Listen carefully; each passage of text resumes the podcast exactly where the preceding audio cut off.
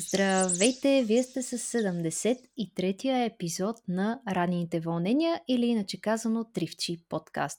Който не ме познава, аз съм Рада, а в този подкаст вече над 70 епизода си говорим основно за екологичен начин на живот. Тук там е разни теми, а, свързани с здравето, ментално, физическо. Напоследък си говорихме за образование, но някакси всички тези теми са свързани. Ако това, което правя ви допада и решите да ме подкрепите и да ме побутнете едно рамо да продължа да правя това, което правя, независимо, съдържанието ще бъде винаги така свободно и безплатно, но все пак, ако желаете да ме подкрепите, платформата Patreon, линк към нея ще намерите в която и платформа да слушате аудио и стриминг в момента. И благодаря на хората, които са избрали да го направят до момента. Както споменах, напоследък си говорихме за образование, за това как възпитаваме малките и големите деца, в какви личности се превръщаме, когато пораснем и как подклаждаме любопитството, така че винаги да сме отворени, с широко отворени очи към света. Днешната тема, смея да кажа, че е някак естествено продължение на нещата, които си говорихме последните пъти, защото обратно правим завой към природата и отиваме там, където се срещат образованието, възпитанието, уважението към природата и ам, заобикалящата ни среда. А именно темата пермакултура и това как можем да съжителстваме в хармония с природата на практика. За целта съм поканила Силвия Озунова, която представлява ферма Beautiful, изключително симпатично име. Beautiful казват за себе си. Не е, това не е просто ферма. Нашата цел не е да произвеждаме пресни просто да произвеждаме пресни плодове и зеленчуци, които да доставяме. Искаме да дойдете при нас, да си ги наберете сами, да се откъснете за час или два от градската забързаност и да се свържете с природата, с нейната красота и мъдрост. Да усетите простия и обикновен живот близо до земята, там където започва и свършва всичко и как в тази простота е събрано цялото великолепие на живота. Мисля, че това достатъчно подбуди вашето любопитство и а, много се радвам а, да приветствам Силвия в а, подкаста. Здравей и добре дошла. Как си? Здравейте, много ми е приятно да бъдем заедно тази вечер. Ами, добре сме, добре съм и ще се радвам да разкажа повече за всичко, което правим при нас. Като за начало винаги моля гостите си да се представят а, в смисъла на това как е, какъв е бил пътя им до момента, до точката, в която стигаме до днешния разговор и а, всъщност повода да си говорим, в случая а, фермата и нещата, които вие правите с а, семейството. Но какво всъщност, къде си израснала, какво си учила, какво си завършила и как а, едното е довело до другото? Ами да, то винаги е подобни проекти имат някаква дълга предистория. И при мен може да се каже, че точно така се случи. Не знам, може би наистина от детството още с а, тази ценност да съм имала село и да израсна на село и да видя как точно се случват а, нещата в живата природа, да си отглеждаме сами зеленчуци, да играем по цял ден навънка, с кал, с пръчки, с колелетата.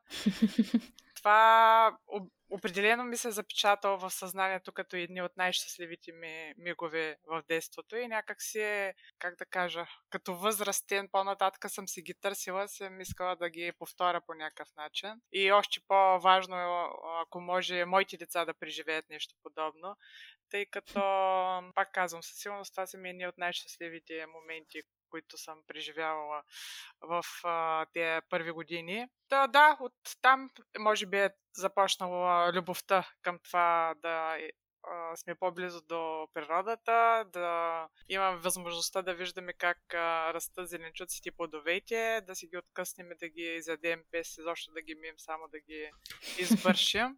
И най-вече тази свобода, която имахме тогава в тези летни вакансии, някак си нямаше нищо задължително. Играта беше с приоритет и това да имаш достатъчно време да проучваш, да експериментираш, да изследваш всичко, което се случва около теб. И така, през следващите години, може би пак водена от тази любов към природата, пътят ме заведи в Лесотехническия университет, където завършихме двамата с моя съпруг горско стопанство и също с ни там се запознахме.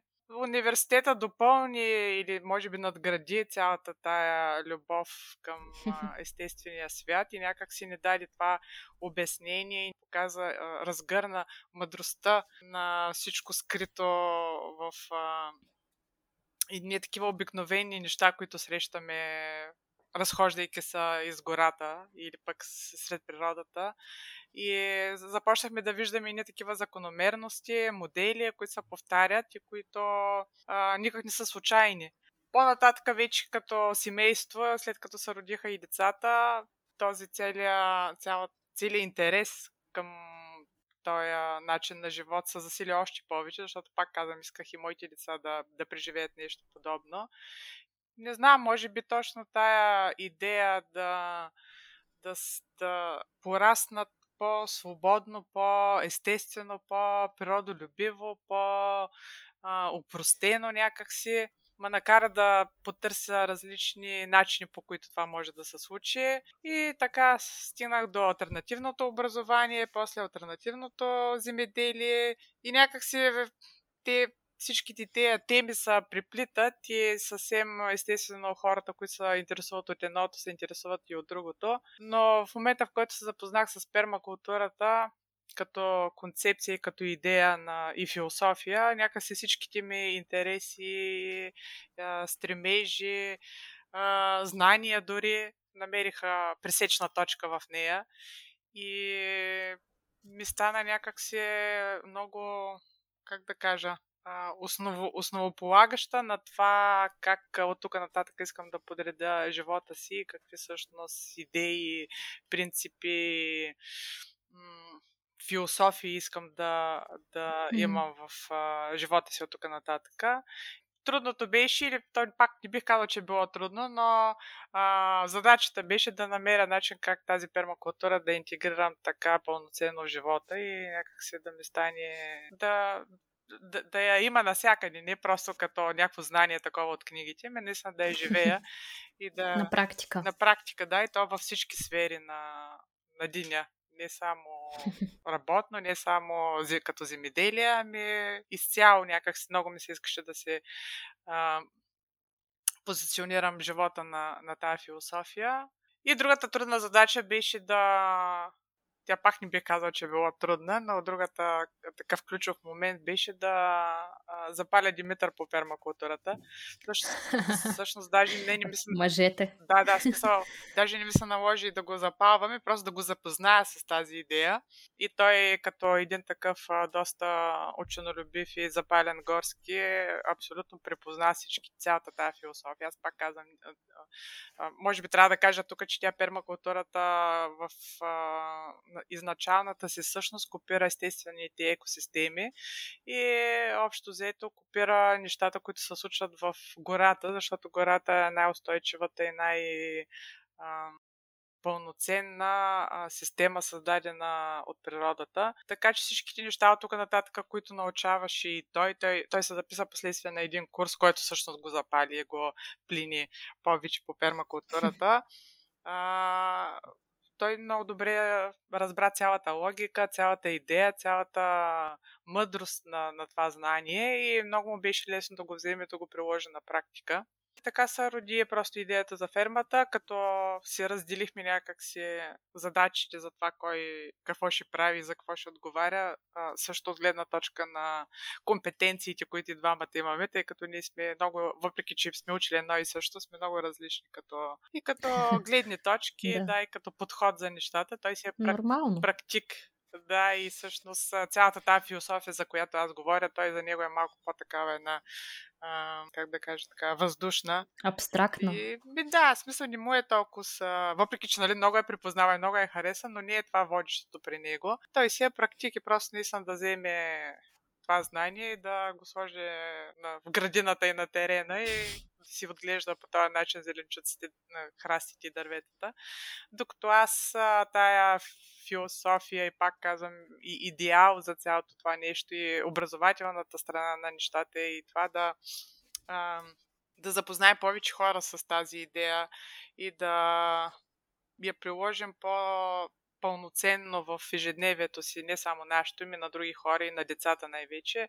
Това, това си остана моята, моят приоритет в фермата и някакси така съвсем естествено се разделихме сферите на действие и аз се занимавам с програмите и с а, услугите, така наречените, въобще нещата, които правим е чисто а, до дейности на фермата, а той се занимава с градинарството и с отглеждането на продуктите. Да, да, още взето това е така съкратения вариант на пътя до тук.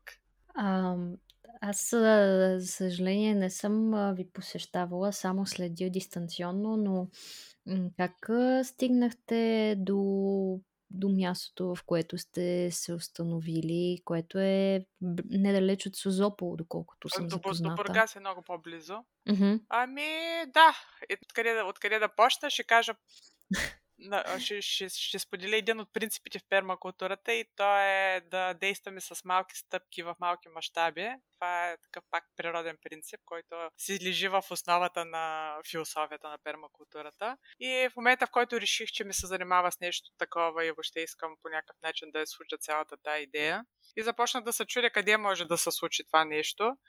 И, а ние нямахме нито земя, нито някакви други ресурси по отношение на това къде можем да осъществим тази идея.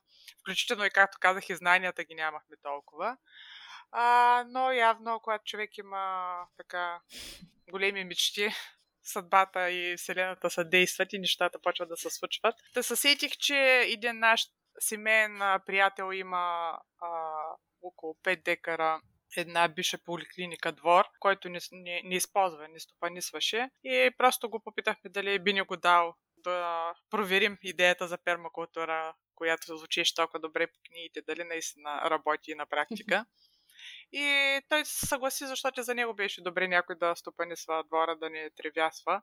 И така започнахме с едни 5 декара под найем. Дори в началото той ни, ни беше дал изградата към към двора, т.е. нямахме никакви такива, как да кажа, комуни... комуникации от рода на туалетна, вода, всичко ти първа изграждахме в двора, в последствие после не даде изградата да ползваме, което доста улесни нещата. Но първоначално започнахме с този двор и с а, абсолютно всички ресурси, които намерихме в него, разни стари гуми, дъски, щупени пейки от, от, от тях, чисто така творчески подходихме и създадахме някакви детски площадки, като идеята още съвсем първоначално си беше да ни, да ни инвестираме много в а, това нещо, защото не се знаеше дали въобще ще, ще просъществува и ще проработи. Да.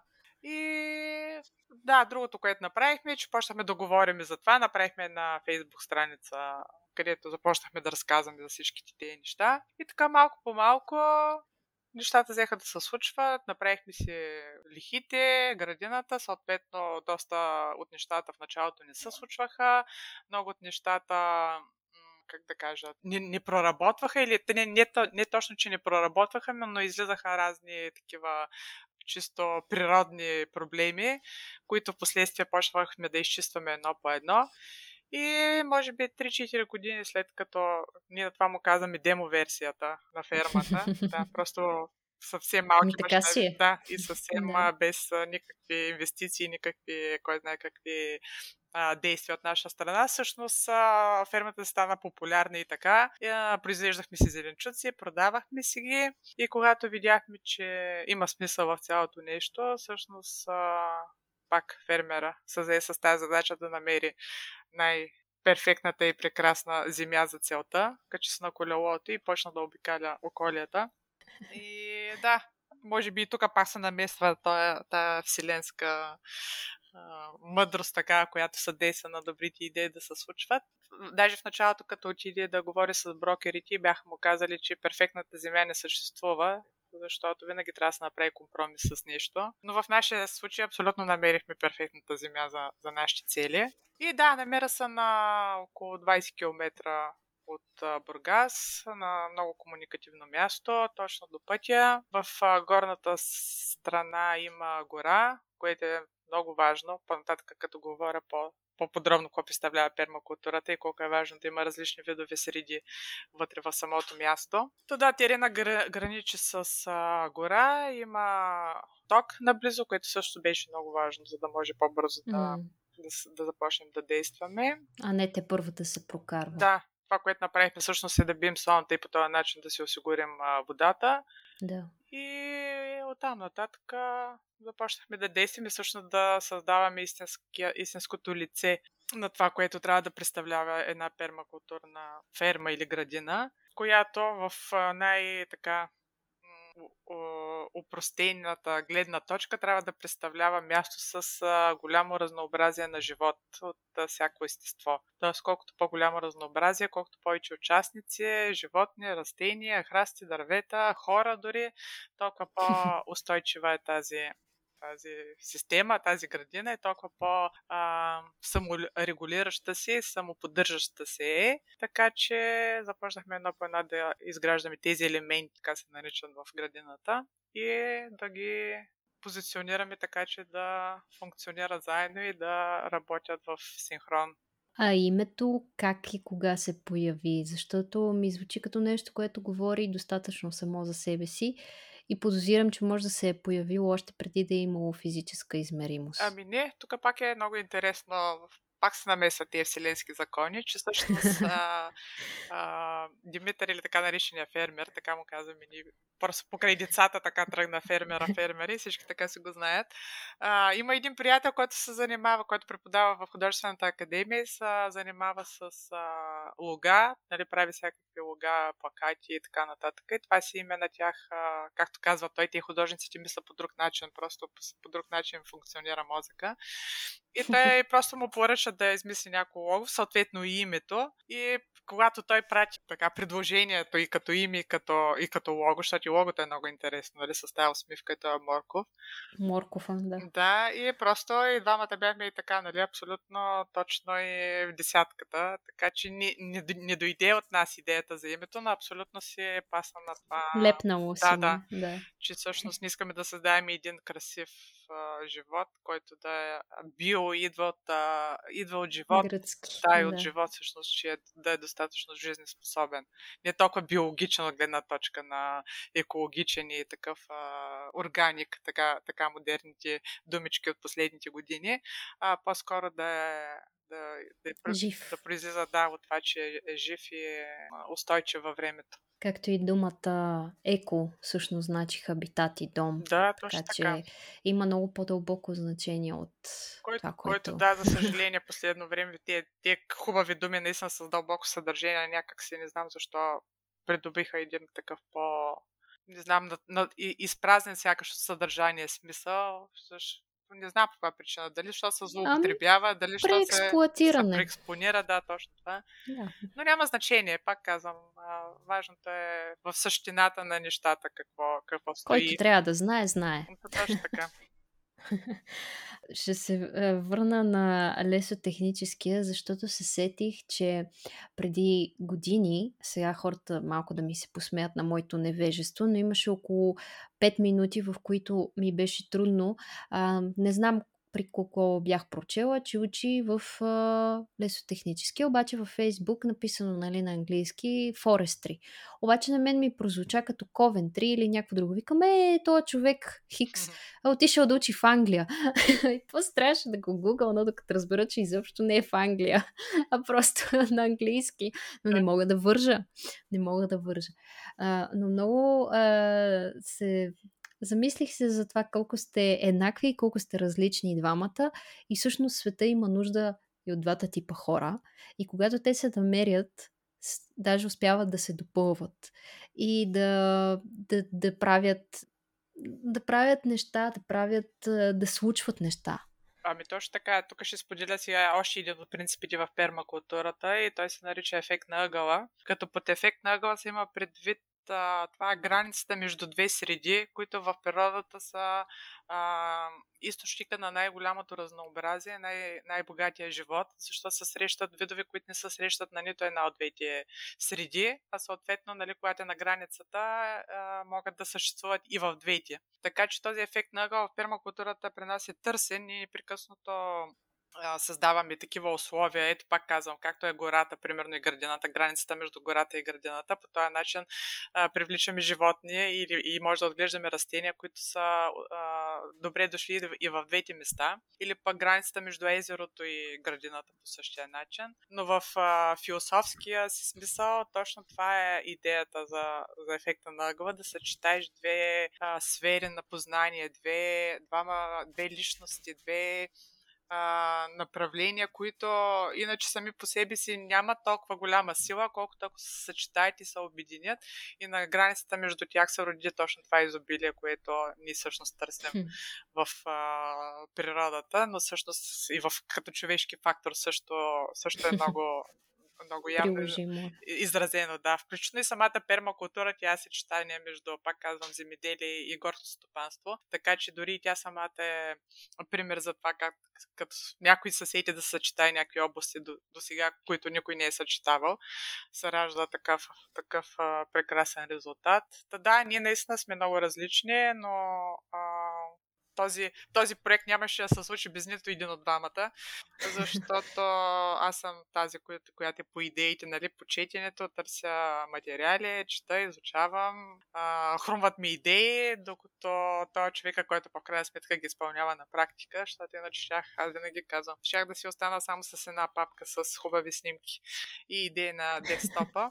А пък той на, на него съответно му лисва целият този как да кажа, такъв размах на, на глобална гледна точка и на това да, да стигаш до нови хоризонти.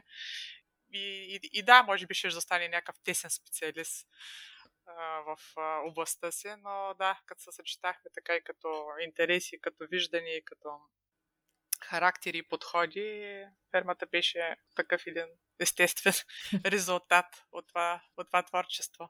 Екип сте. Да, да, определ... определено. И, и в живота, и в работата, а, което е много, много ценно и съм сигурна, че учи и, и вашите деца на много. Ами... И всеки, който е около вас. Да, защо се наши деца, минавайки през целият този процес, а, със сигурност научиха много, със сигурност а, видяха от първо лице как а, има смисъл просто, че когато човек а, посади някакви семена, те порасват рано или късно. Колкото и да, да, да не е имало подходящи условия, колкото и да е било трудно, колкото и да е имал някакви пречки, а, човек а, посади ли нещо така от сърце и с а, желание и с страст, то, то се случва. И от тук нататък аз съм им казвала и на двамата, те, те нямат оправдание от тук нататък да, да казват, че нещо не може да се случи, при положение, че са го видели на практика и даже преди 2-3 години.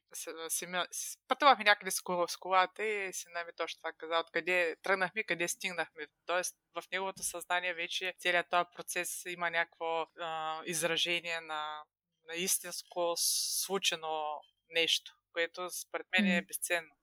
Да, има един популярен лав. Има ли желание, има и начин. Няма ли желание, има оправдание. точно така. така че, а, който, който се припознава в тези, в тези думи, да се замисли. а, тук споменаваме пермакултура, пермакултура.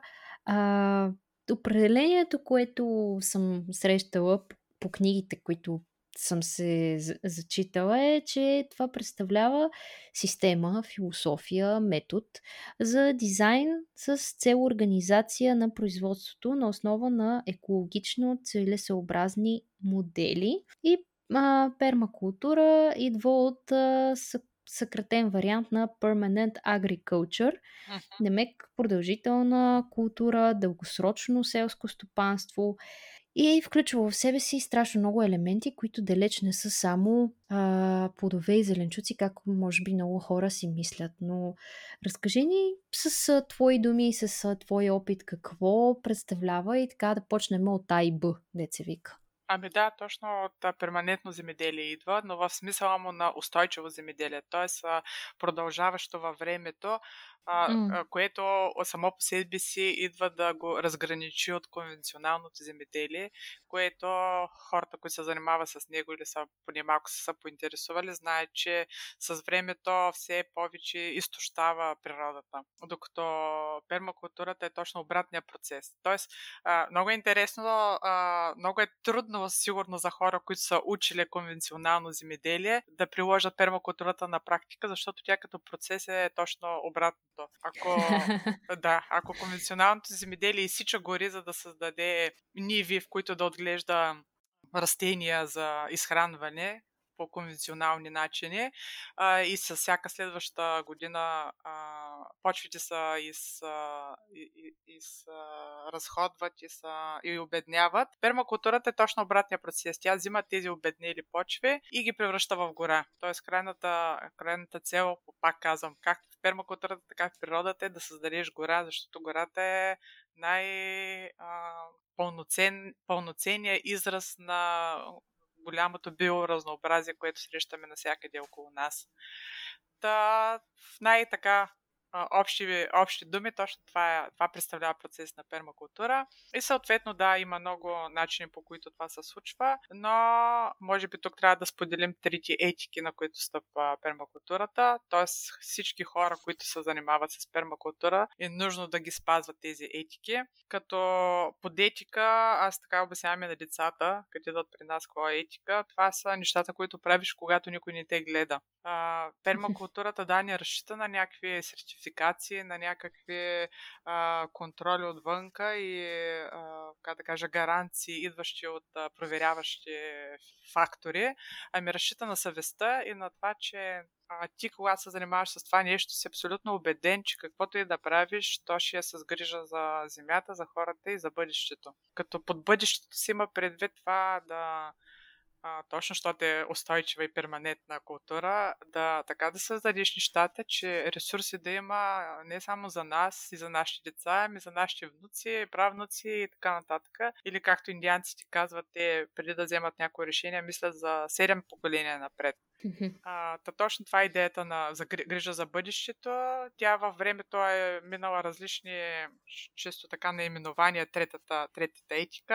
А, казва се и справедлив дял, като под тази идея пак идва тази грижа за, за бъдещето. Това звучи много строго. Ами справедлив дял всъщност иска да каже, че а, ние трябва да вземем за себе си това само което ни е нужно в момента и останалото да го оставяме за за уча... останалите участници в тази система. Mm-hmm. И точно тук идва тази, това подобрение на, на ресурсите, нали, обратното на конвенционалното земеделие, което изтощава и обеднява почвата, защото най- най-просто казано, а, аз така го обяснявам на децата, представете си, че почвата е като бременна жена. Тя дава всичко необходимо на бебето, всякакви такива минерали и хранителни вещества, които са му, са му нужни, за да се изгради а, новия организъм. И от, от там така жената почва да страда след като роди от липси на, на това и онова. По същия начин и с почвата, тя, тя дава цялата си сила, енергия и хранителни вещества в растението. А, съответно, ние взимаме растението после. Тая почва е една идея по-бедна на следващата година, сравнение с това, което е била предната. И това нещо повторено 10, 11, 20 пъти в годините, съответно, води до обедняване. Тази почва вече няма какво да даде, защото всичко е взето. Докато пермакултурата прави точно обратно. Тя всяка година връща повече, отколкото, отколкото ние сме взели, за да отгледаме тези тези растения. И тази, тази идея да върнеш обратното на земята това, което тя ти е дала. А, чисто земеделски, нали, е такава техника, а, подход някакъв, но в а, философското си измерение е всъщност много а, така голяма идея на това, че ти всъщност а, трябва да връщаш обратно това, което живота ти е дал по някакъв начин. Предполагам, че а, регенеративното земеделие а, не, не се води, а, не се съпоставя наравно с пермакултурата, но предполагам, че е част от. Ами това е друго наименование на пермакултурата, да. Така ли? Да. Но всъщност тези регенеративни ферми точно практикуват пермакултура. Защото аз го знам само от а, принципите на, на, от гледна точка на почвата, от това, което съм чела. За хората, които а, не са запознати, от поне от това, което а, аз съм а, чела в книгите, е, че регенеративното земеделие е един вид възстановяване на вече изтощени почви, mm-hmm. като се насища горния слой с някакви органични материи, за да се възпроизвежда въглерод, не се оре, за да не се разруши целостта на този слой и а, се образуват а, култури, които си взаимодействат една с а, друга, като всъщност в екологичните, част от екологичните теории за бъдещето, от гледна точка на това, че ние произвеждаме парникови емисии, че а, много взимаме на природата, пък и даваме страшно много, но под друга форма, с, а, други, с други темпове, е а, въпрос, който често си задават а, как можем да произвеждаме храна, така че да удовлетворим нуждите на нарастващото население, но наколкото се може по-малка почва. Така че предполагам, а, пермакултурата може да отговори на този въпрос пермакултурата тя увеличава почвите. В смисъл, пак казвам, първоначалната идея на това. Като площи имам предвид. Ага, като, като площи. Ами, да. пермакултура може да се практикува на много големи площи. Това е, пак казвам, това е някакъв вид а, подход и, и, mm-hmm, и идейна mm-hmm. гледна точка. А, сега, нали, от гледна точка на това, че конвенционалното земеделие е един вид а, фабрика за производство на храна и при него всичко, целта му да бъде абсолютно контролиран процес от началото до края и там се търси количество, количествено изражение на, на, на процесите, докато при нас чисто, как да кажа, бизнес подхода ни въобще, в, в нашия бизнес подход въобще го няма това нещо като, като идея.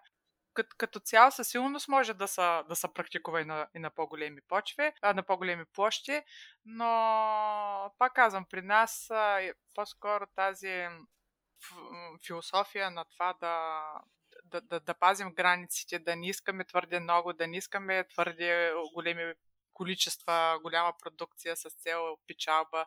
Това си не е заложено, за нас говоря в нашата ферма, си не е заложено още първоначално като идеология и ние се, ние се следваме и го нямаме като необходимост да произвеждаме още повече, да ставаме по-големи, да ставаме по-популярни даже, ако щете. Така че тази здравословна граница, която е добре и за земята, и за хората, с които работим и за нас самите, като, като собственици, като хора, които живеят и работят на това място. А, поне ние при нас си, си, си я сложили още самото начало и някак се големите мащаби стоят по-така далеч от нас като цели. Спомена няколко пъти, че принципите на пермакултурата много ярко се открояват и се противопоставят на всичко познато до момента, що се отнася до тези стерилни а, системи, с които сме запознати, правилата на индустриално обработваемите земи. И всъщност едно от нещата, за които сме говорили и по отношение на темата за пчелите и за биоразнообразието като цяло, е а, залагането на монокултурите. Mm-hmm. И това как а, пермакултурата, как се справя по нейните си начини с а, това да не ощетяваме всичко живо и неживо с... А... Ами, да, разбрам. Да, по този начин, като ние не правим монокултури. И, и, и пак, нали, това също е принципа в пермакултура, един, основи, един от основите. Това е биоразнообразието пак тръгваме от това, че ние копираме естествените екосистеми. Никъде в а, естествена среда не се срещат чисти насъждения. Това е абсолютно не, неестествен вариант. С изключение на разни насъждения, нали, с, сътворени от човека, в повечето случаи такива еголистни култури, но дори и там има пак някакви видове храсти или подраз от друг, друг вид растения. А, пермакултурата прави точно обратното, никакъв случай монокултури, ами поли, така наречените поликултури или много, много mm-hmm. различни видове. То дори не само зеленчуци, ами дървета, храсти, треви, цветя, билки, подправки. Всичко това живее на едно място и си сътрудниче помежду си. Нашата овощна градина и зеленчукова градина не са отделени, те са на едно място. Дърветата помагат на в смисъл в някакъв вид а, връзка са непрекъснато с всички останали а, участници. И, и всъщност, а, ако пак трябва да дам някакво определение на, на пермакултурата, то, то това е а, идея за някакъв метод за системно мислене и за това как ние създаваме някакви а, среди, в които а, протичат много взаимовръзки. И а, всъщност оттам, това е още един от принципите в пермакултурата, че всъщност повечето елементи трябва да имат помежду си много взаимовръзки, трябва да изпълняват повече от една функция, най-добре три функции да изпълняват.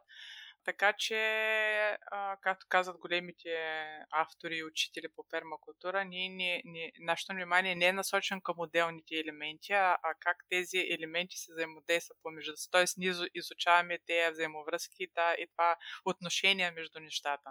И оттам всъщност идва силата на това тези системи да стават устойчиви, защото имат просто много участници, между които протичат много, а, много връзки и дори някаква връзка да се наруши между някои от елементите, има достатъчно други силни връзки, които остават работещи и поддържат тази система. Mm. А, това е точно логиката на, и, пак казвам, това е копирано от гората, от естествените системи. Там няма, точно защото не са, не са функционални монокултурите, най-малкото, че един и същи вид има нужда от а, едни и същи вещества и, и микроелементи, за да расте. Съответно пък а, неприятелите са му също едни и същи и нападне ли нещо те затова използват толкова много химии, така наречените, тази страшна дума. да, защото получили са някаква болест, някаква неприя... някакви неприятели, такива нападнатели насъжденията, те трябва да пръскат, защото няма друг изход. Докато при нас въобще не се стига до там, благодарение на, на тези изградени устойчиви взаимоотношения. Много пъти даже като дойдат и питат, ма вие наистина ли ни пръскате при вас? Защото много им е важно на хората да ни, пръска, да ни пръскаме. Някакси много се изкривява идеята на това, кое всъщност е здравословно здравословно и това, че ако не е пръскано, значи е здравословно. А всъщност главната, главният смисъл на това да отглеждаш едни зеленчуци или пък плодове по този начин, че те всъщност са много по-богати на хранителни вещества, много по-вкусни, много по-наситени с а, енергия в сравнение с другите, които са отгледани по конвенционален начин.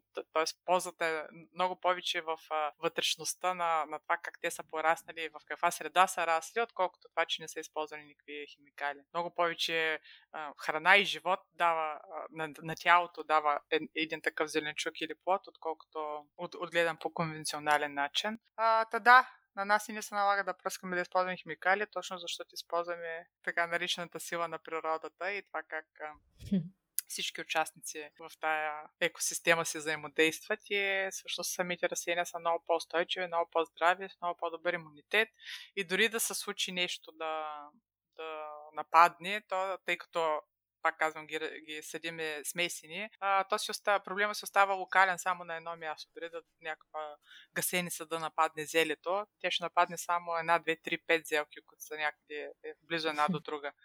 А останалите са някъде другаде. Между тях има много билки подправки, които пък объркват а, а, вредителите. Те въобще не могат да ги намерят, защото се смесят. Те се ориентират по, по аромати и като има насъдени много ароматни растения в лихите, те не могат да намерят те неща, които са им на тях за, за, за ядене. И така, това са едни такива много елементарни на пръв поглед подходи. Даже той Димитър Фермера точно това казва. Много е логично, много е а, такова е много елементарно. И даже който дойде при нас и му разкажем всъщност по какъв начин гледаме а, растенията, всички казват, ми то много наистина логично, що всички ни правят така. И аз и аз това питам, що, що всички ни правят така.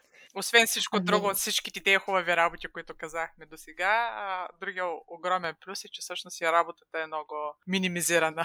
Чисто като, като физически. Оптимизирана е, да. Като физически труд. Би го нарекла по, по-мързеливо, но в, в хубавия смисъл на думата. Ами не, просто пак по... използваме природната сила на животни, на растения, които да вършат работа, която иначе бих, би трябвало да вършим ние. И се намесвате само когато има нужда. Ами, намесваме са трудната работа и в дизайна. А, не случайно тя самата пермакултура се нарича пермакултурен дизайн, защото това е, това е трудността да знаеш кое, къде, как и защо да разположиш, така че то пак да каже, да, да бъде във връзка с всички останали, да не остане така изолирано и не, не функциониращо. Тоест, ти трябва да го позиционираш така, че то да, да работи, да работи то. И естествено, после в а, съдението, отглеждане там на, на расът, съдението и след това а, брането. Обаче ние нямаме никакви оран нямаме, нямаме копане, нямаме плевене, нямаме пръскане, както вече казах така че много от операциите, стандартните в едно земеделие при нас липсват, което отваря достатъчно време човек да се наслаждава пък на други неща.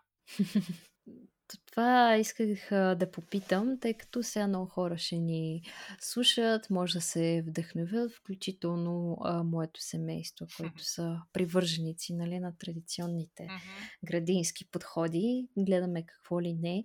А, и човек ще си каже, ми хубаво, ма това значи ли, че трябва да преустроя абсолютно всичко и да, да, да почна, деца вика, от нулата, а не тук в едно ъгълче да си заделя. И другия ми въпрос, който е свързан с а, това до някъде, е, а, говорих си с а, моя приятелка, която а, сега признавам си, че и аз до не, не отдавна, по, като чуех пермакултура, си представях основно зеленчуци в едни дървени лехички. И това ми беше първоначалната асоциация. Тя ми сподели как а, а, в тяхната градина са направили на две. Тя си е направила нейната си част с повдигнати лехи, с там различните пластове, едни и същи разсъди с нейното семейство, едни и същи семена, едно и също, но нейното избоява, ражда, цъфти, направо дава реколта, докато при тях се нещо, абе, не съвсем. И така, когато двете са съпоставени едно до друго в реално време, дори съседките почват да надничат над оградата и казват, абе, а тук твоите домати защо са се получили така хубави, пък моите не, примерно, доматите.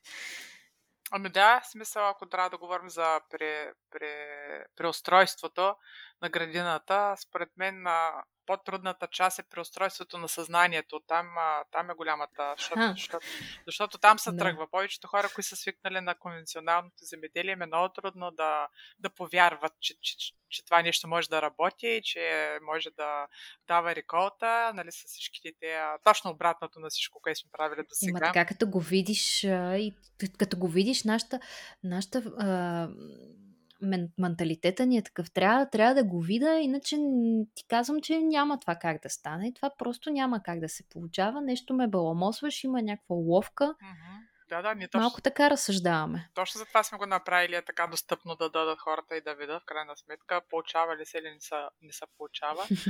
Но пак казвам, голямата трансформация в съзнанието, там нататък вече човек някак си като се убеди сам себе си, защото колкото и някой друг да го убеждава отвън и да му обяснява колко е хубаво и колко е правилно и колко е полезно, няма как да се случи преди той самия по някакви пътища да не се убеди и да, да не поиска това да се случи.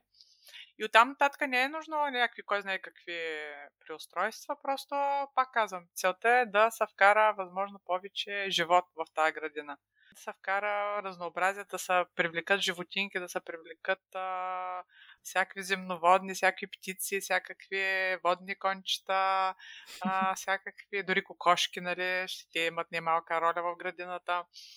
А, и да, и разни други подходи, които от една страна улесняват, от друга страна помагат да се случат нещата. Значи по отношение на повдинати, така наречените повдинати лихи, за които и ти пита преди малко, при нас ги имаме и двата вида. Всъщност ние при нас винаги лихите са ни повдигнати, т.е. нямаме така на равна земя.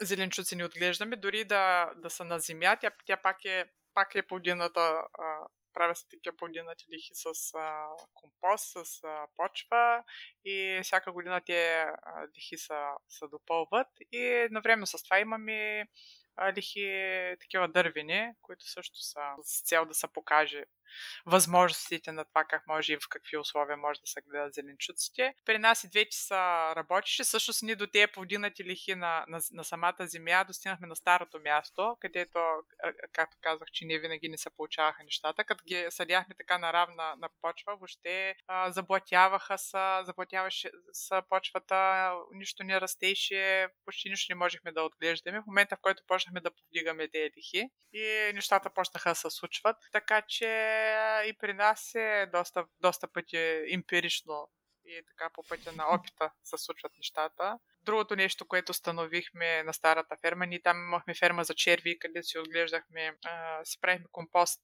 така наречения вермикомпост от калифорнийски черви, който беше, които бяха толкова популярни преди няколко години, тези калифорнийски черви. И все а, още са. Бе, да, бе, то нали имаше някакви програми по едно време, дето ги финансираха. И а, бяха. за това да. Да, сега, да. сега вече не, не са толкова често срещани. Но както и да е, смисъл, че самия процес е супер а, полезен, изключително плодородни субстанции се произвеждат накрая.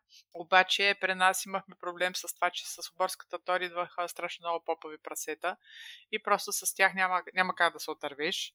Поради тази причина сега на, на новата ферма ни, ни, си, ни отглеждаме черви, просто взехме възможно най-много така субстрат от, тея, от тази ферма за черви. Жените си играха на фермата едно по едно да махат червичетата и да ги фърляме в градината на новото място, а, защото цялата почва другата беше пълна с яйца от попови прасета. А, и така, вече един път фърляне в градината, те се възпроизвеждат и се увеличават популацията и всъщност нали, това, това са едни от а, така наречените работници, най-важни в градината, защото... Служителите. Да, защото те са тези, които произвеждат всъщност усвоим, усвои, усвоимата за растенията почва всичко, което не става вече за кое, което е мъртво, така да се каже, всякаква мъртва органика и минава през стомасите и това, което те всъщност отделят повече е възможно най-добрата храна за растенията. Така че колкото повече черви имаме в градината, тя толкова се по плодородна, толкова по-добра за растенията. Та червите са ни особено важни работници и си ги пазим и си ги и, се, и се грижим за тях при нас.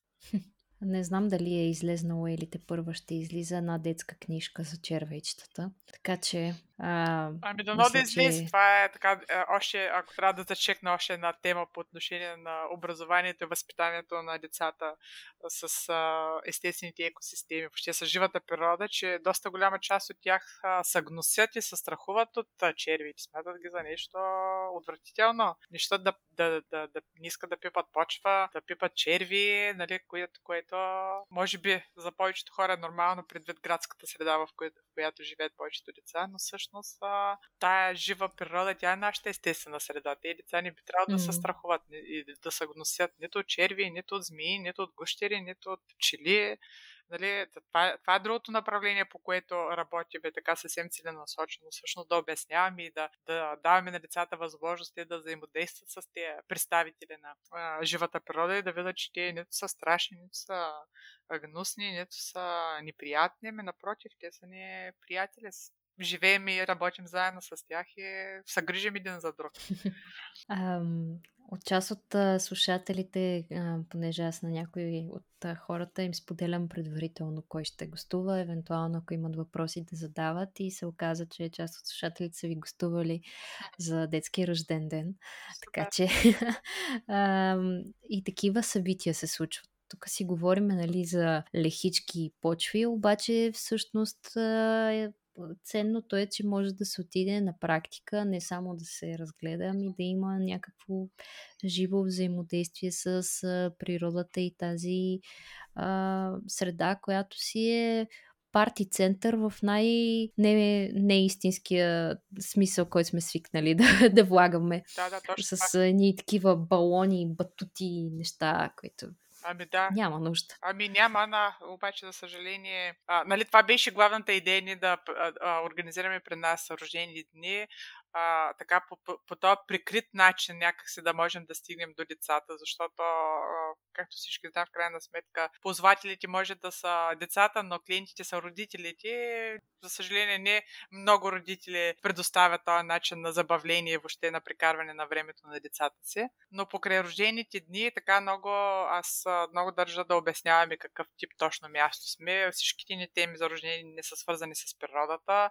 А, нямаме такива точно балони, конфети, а, всякакви изкуствени неща за забавление, включително дори и хората, които се занимават с децата. Аз непрекъснато обяснявам, че при нас нямаме така стандартна анимация, дето някой непрекъснато седи и забавлява децата, защото оказва се последно време това е много важно за родителите, някой непрекъснато да, да забавлява децата, а всъщност те нямат нужда от подобен тип а, опека или някакъв вид а, ангажиране на вниманието. Напротив, те има нужда някой да ги остави, нали, естествено, без да разрушат всичко. И те сами си измислят игрите. Да, и то всъщност много по, как да кажа, смислени, интересни неща, дето нито един възрастен не може да, да, да ги измисли, защото нали, тяхният богат детски свят е необятен все още на тази възраст. И това, което правим при нас е просто да им осигуряваме ресурсите. Естествено имаме такива а, тематични занимания, които пак казвам са свързани изцяло с природата и с а, живота в фермата, с цел малко да ги запознаем с това, което се случва при нас. А, но в а, останалото време, защото те са по 3 часа при нас рождените дни, точно с цел малко да, да увеличим времето на пребиваване на открито сама, и самата ни детска площадка и самата ни концепция организирана на това да има достатъчно такива материали, ресурси, с които децата сами да си измислят сюжети, сами да строят, сами да конструират, а, да им се включва въображението, да си включват комуникацията и въобще да се завиха един такъв свят на а, игра, която за мен е безценна и която всъщност трябва да, да, да, да представлява така един пълноценен ден на, на, на детето прикаран, да, да има минимално структурирани занимания, ми точно така да е оставено на, на собствените си интереси, на собствената си потребност от това да изследва света около себе си и да се конструира средата по начин, по който на него му хареса и на него му е интересен. За съжаление, пак казвам, явно живеем в такива времена, дето всичко трябва да е под контрол от възрастен. Много е важно това. Защото иначе, не знам, ще ги изтървем тези деца, ще тръгнат по лоши пътища, ще няма да са как, как, как се казва, конкурентно способни с останалите. Не знам от какво се плащат повечето родители, обаче много е, са такива строго структурирани дните, всичко е запълнено от доста занимания. А, всъщност децата имат нужда от свободно време от това сами да определят в крайна сметка какво им е интересно, какво ги вълнува и какво искат да правят с живота си, с времето си но малко, малко деца го имат това, тази възможност в днешно време. При нас гледаме да я предоставяме, било то дори само за 3 часа. Аз не знам дали правилно се нарича а, това, дали е за това, за което говориш, за сим, парасимпатиковата система и за това как нашето съзнание, ако не му дадем възможност да почива и да се разсейва, то постоянно бива подлагано постепенно под стрес и под идеята, че трябва да работи и да върши някакви неща, mm-hmm. а пък а пък времето сред природата дава възможност на съзнанието да си почине. И това мисля, че е ценно не само за децата, да, а и за да, възрастните. Да. Свободното време. Аз ако трябва да се върна пак назад към главната идея, защо аз исках да живея по този начин, беше точно това. Аз не исках да имам някакво забързано ежедневие с графици, с часовници, с бързане напред-назад си с вечна ангажираност. Ми просто исках да имам време, наистина, в което седиш и съзърцаваш природата ли, пчелите ли, цветето ли, рибите ли в езерото, това е... А, в днешно време имам чувство, че е някакъв вид лукс да, да имаш това. Точно това ще я да попитам. Ами да, в смисъл, да. че явно се явява лукс. И тъй като родителите живеят подобен начин на живот, не знам от какво проектиран и така организиран, пак казвам, може би да, да, за да ни изостанем от целият този, това, това движение, което се случва непрекъснато на някаква динамика такава, а, организира по същия начин и дните на децата си. Докато аз а, първо, че смятах първоначално, пак водена така от усета и от това, какво аз съм преживяла в моето детство, че нямат нужда от, от подобен тип ежедневие. И вече, и, и, и, и като съм го приложила и на моите деца, а, и съм видяла, че всъщност те се справят доста успешно с това да се а, менажират сами дните и ангажиментите и въобще това тайм менеджмент, който им го оставяме на тях като отговорност, те се справят супер добре с това и всъщност наистина намерят нещата, които са им интересни и си правят нещата, които са им интересни и си намерят страстите в живота и си ги следват и, и някак се стават по-такива а, не знам, радостни и щастливи хора, които всъщност изпълняват мисията, за която са дошли тук на тази земя. Осъзнати са. Ами да, смисъл идва всичко от тях. Не идва от това, че някой им е казал, че е правилно и че е полезно за тях, ами е дошло от тяхната собствена идея или пък а, интерес, или пък а, талант дори. Но за да, за, да, за да ги намерят всичките тези неща, те трябва да, да са имали възможност и свободно време да са експериментирали, да са салутали, да са пробвали, да са изследвали, да са, да са играли най-вече, защото играта е за мен без, без, безценен ресурс на това да установи човек а, кое е как. Нали? Тя, тя не случайно играта е начин да ти казва да се подготвим за живота, но нали, в някакви такива по- а, безопасни параметри, всъщност да изпробваш неща, които после в живия живот ще ги правиш на практика. Тя цялата дет, детска игра, нали, и при животните дори е на този принцип. Те чрез играта се учат на истински умения, които после ще ги практикуват като възрастни. И не е случайно играта е най-важната, важният ангажимент на децата през детството.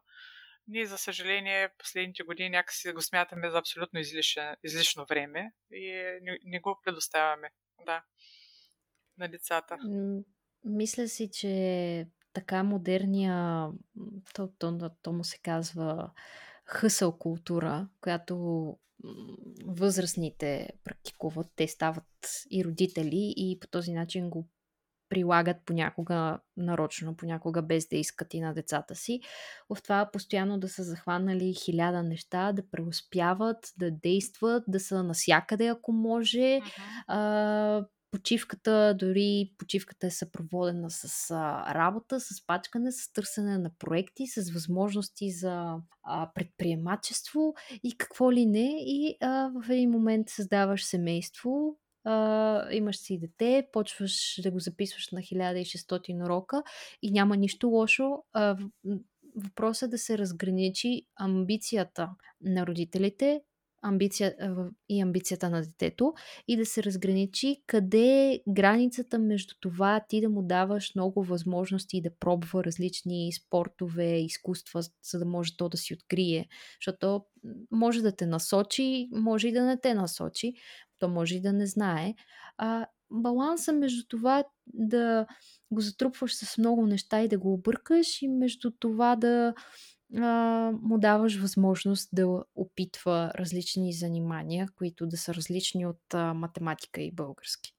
Да, да, при всички положения, но аз пак казвам, те трябва да имат достатъчно свободно време, лишено всякакъв вид а, ам, ангажименти. График, да. да. От гледна точка на това, че те точно в това свободно време по това време, което е за игра специално насочено, те всъщност а, най-добре опознават себе си и света около себе си. Това е няма друг начин, според мен. Колкото и да ходиш на уроци, да, да, да практикуваш и а, хиляда такива извън училищни дейности там, а, а, езици, музика, инструменти и така нататък. Това време а, в игра, защото това, е, това е времето, което а, да, да поглъща и ти най, най, в това състояние на игра и на, на свобода си най-автентичен, най-себе си и най-добре а, всъщност се свързваш със своята истинска същност и се опознаваш себе си извън това, което света и, и нещата отвън могат по някакъв начин да ти покажат като, като идея за това, какво можеш да правиш. Да, на, на някакво много базово такова ниво ти се свързваш с абсолютната си а, истинска същност, с която ти си дошла такава чиста една. И освен това, нали, играта толкова е от гледна точка на това, как се казва, това състояние на поток. В смисъл, ти влизаш в него и въобще я изключваш за време, за пространство, за ситуации, за който да било, не мислиш за нищо друго. Много, много рядко децата в друго правилно, освен нали, ако не ни има някаква супер страст такава, свиренето, примерно, или пък четенето, или нещо друго, може да се потопят толкова пълноценно и толкова а, всепоглъщащо в някакъв вид дейност. А, а, та, а, а ти един път попаднеш ли в такова състояние, нали, а, усетиш ли го като, като преживяване, ти оттам нататък ще го търсиш после в живота и ще искаш да го, да го усещаш и да го преживяваш чрез други дейности вече като възрастен. И тогава вече почваш да си търсиш някаква професия или работа, която по този начин да ти дава усещането за си поглъщане и потапени на... Безвремие. Да, и това, че ти наистина си на твоето място, в твоето време правиш твоите неща. Което, което за мен пък всъщност е, ако всички правихме точно това, света ще да бъде супер щастливо място и, и да, и ще да се радваме изцяло само на блага около нас. Та, да, от тази гледна точка играта, свободното време взаимодействието с природата за мен са много фундаментални да ги има детето, да ги е преживяло в детството си, защото са, според мен, най-близкият път до това да намери какво иска да прави като порасне. Точно това исках да те попитам. Как можем да поддържаме детското в себе си, дори като пораснем? Като пораснем физически, но ментално. Много, много е лесно за мен. Просто виждаш кой ти носи радост. Това е толкова лесно да, да го установиш сам за себе си. Да, ние почваме да търсим тази та, та, методология, она методология, какво да правим, каква кариера да, да, да си намерим. А то е всъщност да установиш кои са нещата, които ти носят радост. И въобще да сам на себе си да, да си заложиш, че ти в деня ти трябва да има достатъчно радост и да правиш нещата само тия, които ти, да, които ти носят радост. Изведнъж много лесно почваш да намираш кое е правилното за тебе. И почнеш ли всъщност да живееш с радост и наистина да, да правиш само нещата, които ти носят радост, абсолютно ти се променя живота и ти става съвсем а, различен. Защото... Перспективата се променя. Ами, ти вече имаш някаква страст, някаква, някаква енергия във всичко, което правиш, което, което не може да дойде по никакви други начини. Колкото и да правиш нещо с волево усилие, с амбиция и с а, а, усилие, рано или късно това нещо се изчерпва и ти се изчерпваш, се изтощаваш, докато това другото идва отвътре. Той е някакъв вид светлина, някакъв вид заряд, който е неизчерпаем. Напротив, всеки следващ ден става все по-силно и по-силно.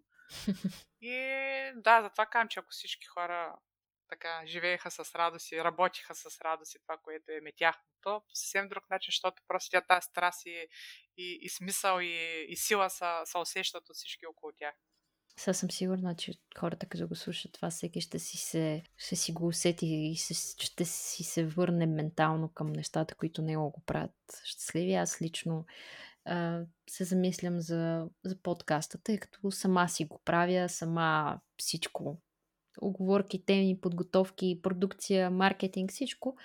И някой пъти... И виждаш, че нямаш нужда от усилия, за да го поддържаш. То просто ами, се... Да, някой пъти ми е естествено трудно ми е. И си казвам, има ли смисъл, не мога да измисля повече теми, хуморих се, искам, е, искам просто е така да си седа на дивана, обаче нещо ме тегли и любопитството ме чувърка от, от, отвътре. Казвам, добре, защо да не си говорим за пермакултура, защо да не си говорим за пътешествия. Защо да не си говорим за еди какво си? И то, и то по... тегли и се случва Извинявай, че те прекъсвам, обаче по отношение на тази умора, това също е много важен а, елемент от а, който аз, аз специално много, много си го следвам.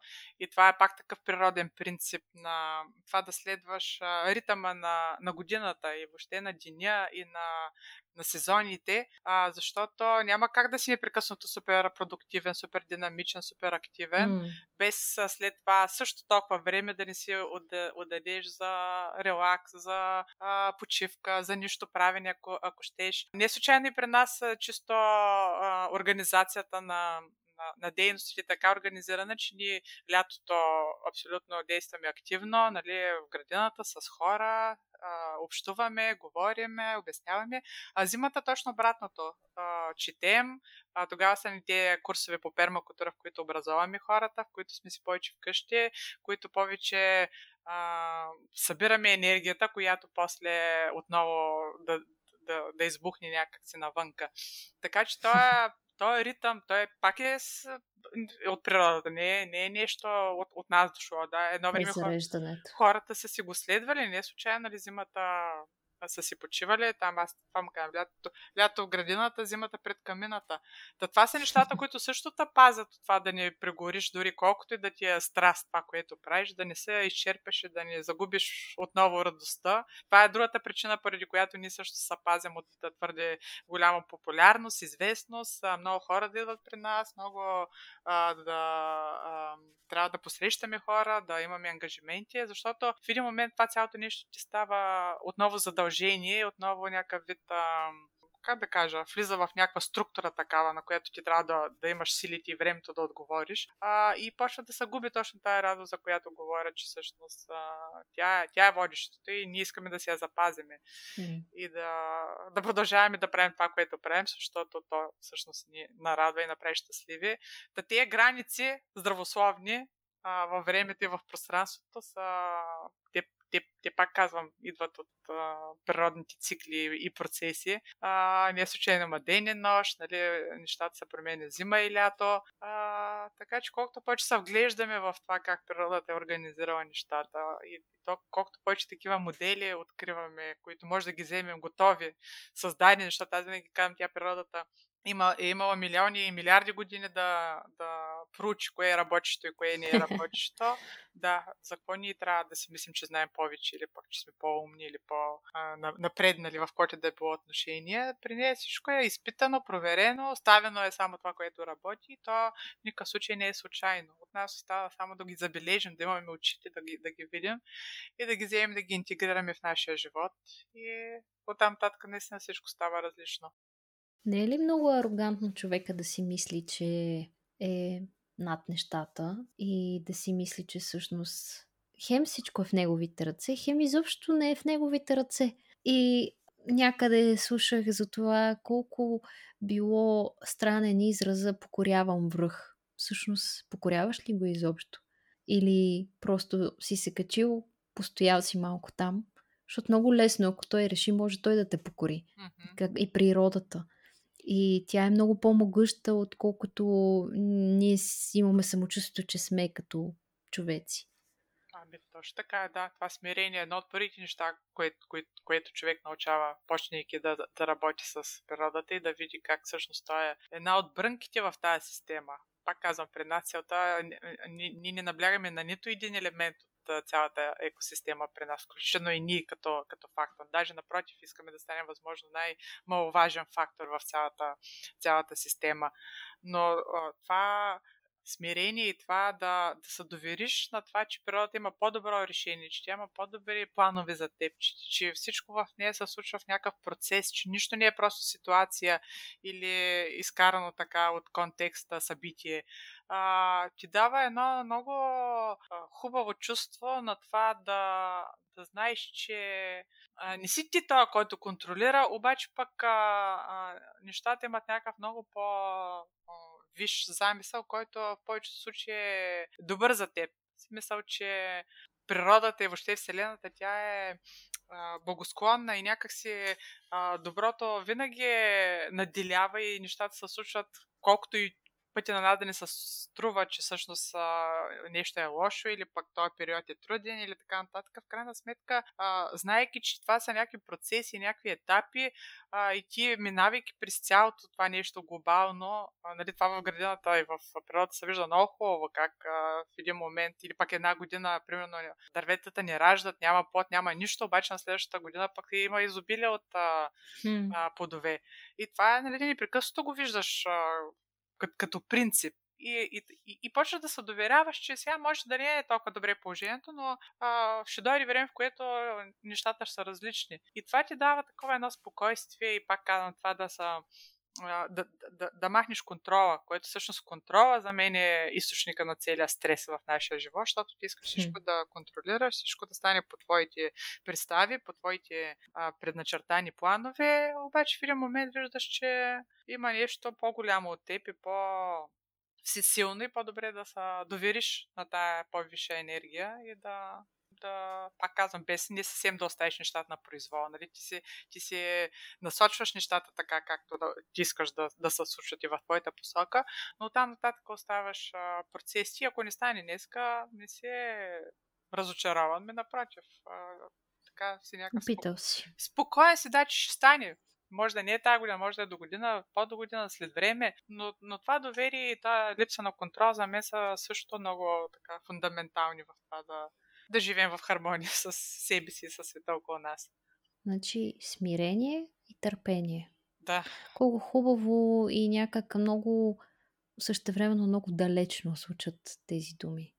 Ами, това е, що сме се отдалечили от природата. Ако се приближим, mm-hmm. Mm-hmm. Ще, тя ще научи много бързо на тези неща и, и ще ги видим от първо лице, колко са верни. Ам, сега хората пак така ще слушат и ще кажат, окей, хубаво, пермакултура, пермакултура, но на практика в какво се изразява, освен в поддържането и симулирането и всъщност пресъздаването на естествените процеси, които са в природата. Като ние вече споменахме, едно от практическите измерения е това за създаване, за, с засяването на поликултури, с а, а, предоставяне на възможност на почвата да си се случва, да си взаимодейства помежду си. Но а, това пък примерно, не, защото един от въпросите, които ми зададаха, ама това значи ли, че не трябва примерно да се полива? Защото в гората не се а, никой не ходи да полива с маркуч или с капково.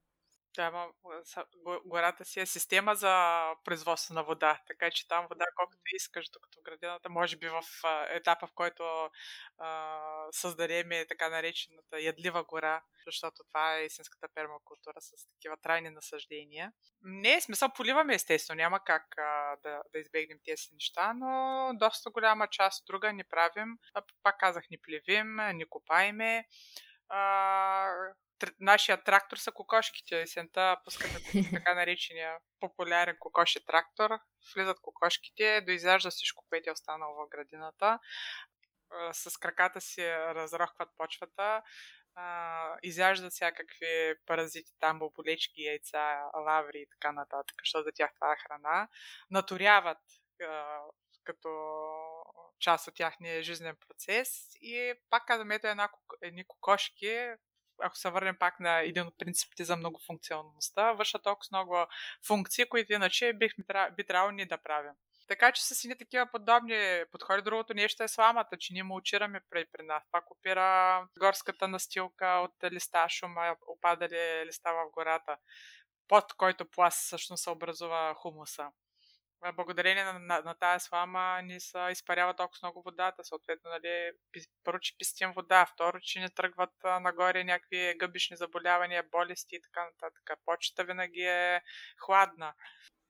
Съответно, живота вътре в почвата се поддържа. Той, той всъщност основната идея на, на, на почта е, че в нея трябва да има изобилие от живот трябва да... Ние затова и не орем, защото не искаме да притесняваме всички тези животинки, гъбички, микроелементи, черви и така нататък, които живеят в нея. А, защото всъщност добрата структура на почвата идва от този живот, той не идва от копането, орането и всякакви такива технически дейности, които са, да, са вършат, ами идват от а, живота вътре в почвата. Та с подобен тип а, така наречени трикове уж, а, всъщност постигаме тия добри резултати, като намаляваме работата и човешкия фактор до минимум.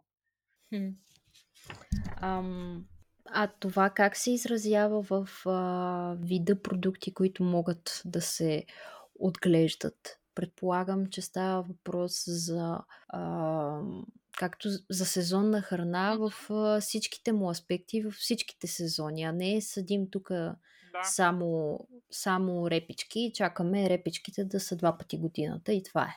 Да, да, точно.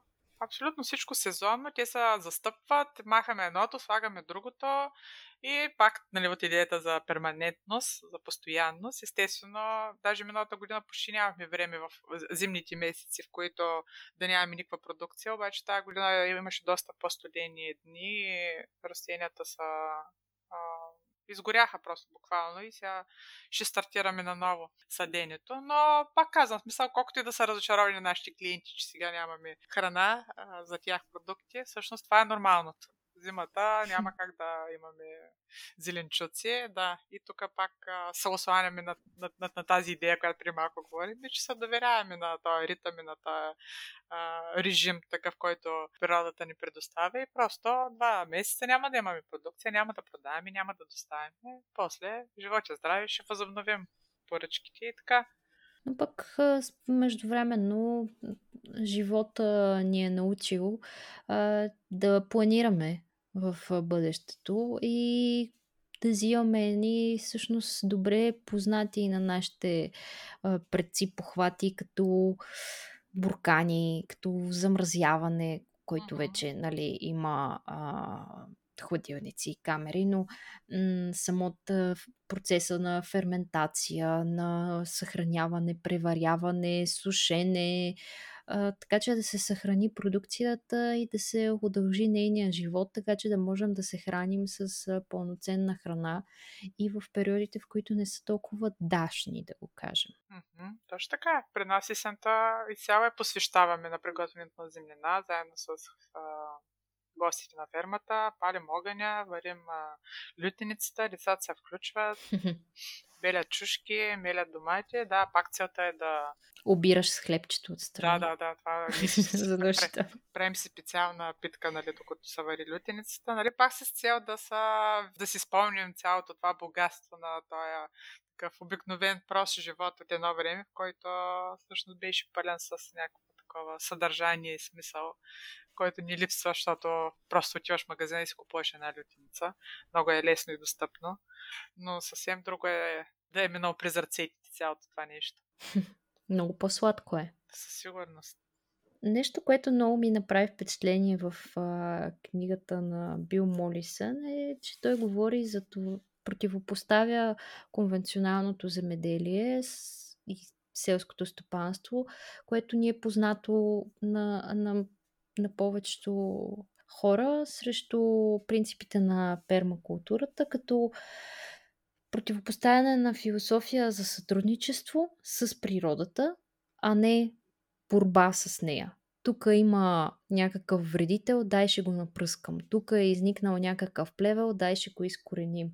А, и също сравнява продължителното наблюдение срещу продължителния труд. И примера, който дава е с бойните спортове айкидо и карате. Докато едното е много по м- дълго преценяване, наблюдаване, преценяване на ситуацията на събеседника, нали, образно казано, срещу каратето, което нанася удар след удар до нокаут, докато постигнеш победа. И това, този пример много ми хареса и затова държах, държах да го спомена и тук, защото може би Ами да, наблюдение, да. наблюдението е първият принцип в пермакултурата. Така ли? Да, без наблюдение или както пише и по големите книги, дори не е за пермакултура, няма как да се намесиш в една система без преди това да се е наблюдавал. Тоест ти да, да знаеш какво да направиш, трябва да имаш някакъв вид а, знание, на което да стъпиш. Така че да седиш и да наблюдаваш точно това, което казвам аз, време за съзрецание просто и да виждаш къде какво се случва, даже да се записваш, ако трябва. Тази година направихме това и това и това, пък стана това и това и това. Това е, това е всъщност начин да се учиш и да, да постигаш по-добри резултати. И това наблюдение от дивата природа, от естествената среда, от твоята градина. То е основата на, на това ти да взимаш правилните решения. Не е да, нали, то по книгите пише, но ние това обясняваме на нашите курсисти, че много по-добре и всъщност оттам идва истинското знание. Нали, ние ще им обясним основните идеи, основните методики, основните подходи в пермакултурата, но истинското знание за тях ще дойде от това да изпробват нещо, да наблюдават и да виждат в тяхните градини точно какво се случва. Та без наблюдение няма, няма истинско знание, иначе е някой такова дошло отвънка пак, обаче то не е твоето, не е, не е дошло от а, опита ти. А... Неприпознато. Да, да, да, точно така. Така че наблюдението няма как без него. А иначе, да, за борбата и за сътрудничеството е точно това. И ти някак си но пак ти си наблюдавал, като си установил всичките тези сили, енергии и, и, и съюзници, които имаш, никога не можеш да си помислиш да се бориш против тях, но напротив, търсиш всякакви начини как да, как да се сътрудничиш и как да се съюзиш и как да, да ги подкрепиш, така че те да ти улеснят работата и да ти донесат а, това плодородие и изобилие, от което имаш нужда, вместо да, да се чудиш как да ги, да ги ограничиш по някакъв начин.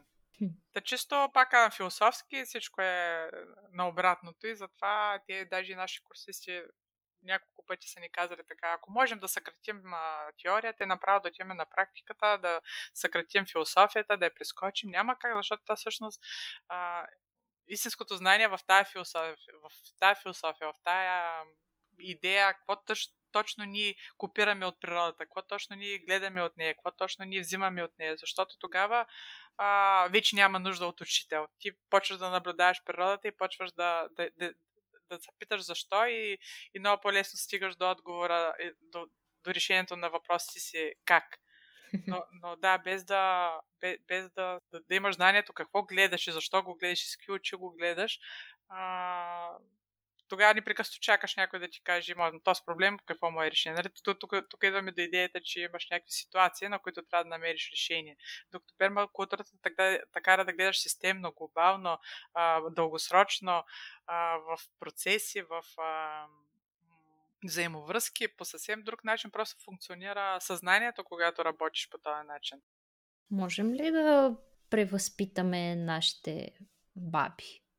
Ами, Ако пак се връщаме в началото. Да. Защото някак си по-младите хора са по-отворени към това да пробват нови това неща. Това е едно, как се казва, един конвенционален лекар да стане хомеопат, да кажем, или нещо такова. Нали? много, много е трудно ти цял живот да си е следвал една доктрина и да си следвал един подход и изведнъж да ти казва, че има друг, друг подход, холистичен, така наречен, и че трябва да гледаш не болния орган, ми да гледаш тялото като цяло пак казвам, затова тази промяна става в съзнанието. Може би има хора, които лесно, при, при които лесно се случва тази промяна, но повечето, особено ако са доволни от работата си и са виждали подовете на труда си, много трудно да, да превключат да. от едната идея на другата. Има една такава до някъде грешна представа. Много хора викат спирам тук до пътя, купувам си домати от някоя баба с идеята, че те са екологично чисти. То не всъщност за по-възрастните хора даже е гордост, че са се справили с определени вредители и че са пръскали с химии, както си му е нали, понятието. И много често се оказва, че това, което ние възприемаме за мило носталгично, бабино, е така да ти откъсне нещо, да го пообърше леко в престилката и да ти подаде да си грискаш краставицата. До някъде се е позагубила тази връзка и се търси по-пряк път. Ами няма, няма преки пътища. Смисъл, хубавите неща в живота стават бавно и стават а, осъзнато и като ти минават през ръцете и съзнанието. Иначе, може би, ние затова сме а, на това дирижение, се казва, защото търсиме лес, лес, лесните решения, мигновените, да вземеш едно хапче, да отиш в магазина да го вземеш от рафта и така, но същността на живота и всъщност трайните и, и, и хубавите и полезните неща те случват бавно. Да, точно тук е принципите на устойчивостта. Mm-hmm. Защото всичко, за което си говорим е, е свързано. А, и дори когато говорим за пластмаса, пак отново бързо, бързо оборотни стоки, бързо оборотни опаковки, които идват, появяват се с кратък живот, а всъщност са с много по-голяма следа и нямам предвид въглеродния отпечатък. На каква цена обаче? На, на търсенето на преки пътища. На да, търсенето точно. на нещо бързо, лесно и достъпно, което понякога е оправдано, но по-често не е. А, просто живота ни е научим да, да, да се оправяме с това, което има под ръка и да не полагаме допълнителни усилия. Нищо, че пак а, отново проглеждането води до промяна на настройката на ума и в това отношение. Да, а, още като заговорихме за лехичките и за, за трансформирането на дизайна на градината, ми хрумна да да попитам. Този епизод ще излезе след един месец, някъде в началото на април. Uh-huh. А, мисля, че е така доста подходящ сезон на, на, научкахме. А, кога е всъщност подходящото време? Има ли такова нещо като подходящо време да се случи такава трансформация? Ами, бих казал, когато му дойде времето, няма някакъв... А, и, или по-скоро, когато човека е готов за тази трансформация. Както се казва, когато ученика е готов, учителя идва и е като... Защото иначе дори да ти ги говоря всички ти тези неща, дори да ги четеш, дори да гледаш и на практика да, да видиш някъде, те, те се разминават в съзнанието и просто въобще не стигат до тебе, все едно на някакъв друг език ти говорят. Но когато си готов и вече чувстваш такава вътрешна потребност да, да промениш мисленето или пък въобще начина си на живот, тогава всичките ресурси, знания и опитности, от които имаш нужда, сами идват при теб. Това са тези вселенски такива щастливи събития, които почват да ти се случват. Добре, а има ли как а, човек да прилага някои от а, практическите принципи на пермакултурата в градска среда? Освен градското земеделие, което тук там се прокрадва и има някои добри примери в България, но... Ами всички примери, аз винаги казвам, че това не са земеделски принципи. Всички принципи могат да ги прилагаш. Това са принципи, които могат да се използват във всяка вид системи. Система е семейството, система е училището, система е бизнеса, система е общността, система е държавата. Всички тези принципи са работещи, функциониращи и според мен доста а, така ефективни и могат да се използва във всички. То също с мен точно това беше нещо, което ме впечатли в началото. Не е толкова земедел, земеделската направление, mm. въобще а, из, израза на тези принципи в земеделието, колкото в това, че ти, ти можеш да ги използваш навсякъде в живота си. Аз лично за себе си ги ползвам навсякъде. и в града, и в а, къщи, и в семейството, и в възпитанието на децата, и в общуването с хората и с... А... Въобще във, във всяка една сфера. Не, не, даже не, не мога да си представя, че вече бих могла по някакъв друг начин да, да, да подхождам в ситуациите. Да функционираш, да. Mm-hmm. А, ценно ми беше. Аз го прозрях това и в а, хода на разговора ни и затова ми беше ценно да го изговорим като послание. А... Ами, ето тук е нашата разлика. Смисъл, ако, ако беше седнал Димитър да, да, да води този разговор с него, ще ще да говори чисто практично за, всич, за, за пермакултурата. Докато аз а, непрекъснато моя наклони към тези по такива философски, такива идейни теми и винаги пренасочвам, пренасочвам разговора на, на там. Ами то ако а, мисля си, че преди да се подходи към практическата част, сега как точно да си устроиш нещата, къде точно да бучнеш от това, онова, къде, са, къде се срещат аглите и така, а, първо трябва да се припознаеш в идеята. А припознавайки се в идеята, слушаш хората и техните истории, чуваш добрите практики а, и си казваш, хм, това звучи като нещо, което бих пробвал. И тогава влизаш в дълбочина и първо, както ти каза, първо въпроса защо и после как. Mm-hmm. Точно така. Прекрачихме времето, което аз си оставям. Мисля, че успяхме да случим един, а, често казвам, недостатъчен, в смисъл, че има още със сигурност какво да се изговори по темата, но остава с а, отворено послание и с отворен край. Един такъв кратък урок по сътрудничество, по съзерцание, по осмислене на заобикалящото, заобикалящото ни. Дори следващия път, като отидете на разходка в а, планината, огледайте се, замислете се как е свързано всичко около нас и как всяко едно нещо има своята функция. И изтръгнем ли това нещо, премахнем ли го от тази среда, останалото може и да се щупи.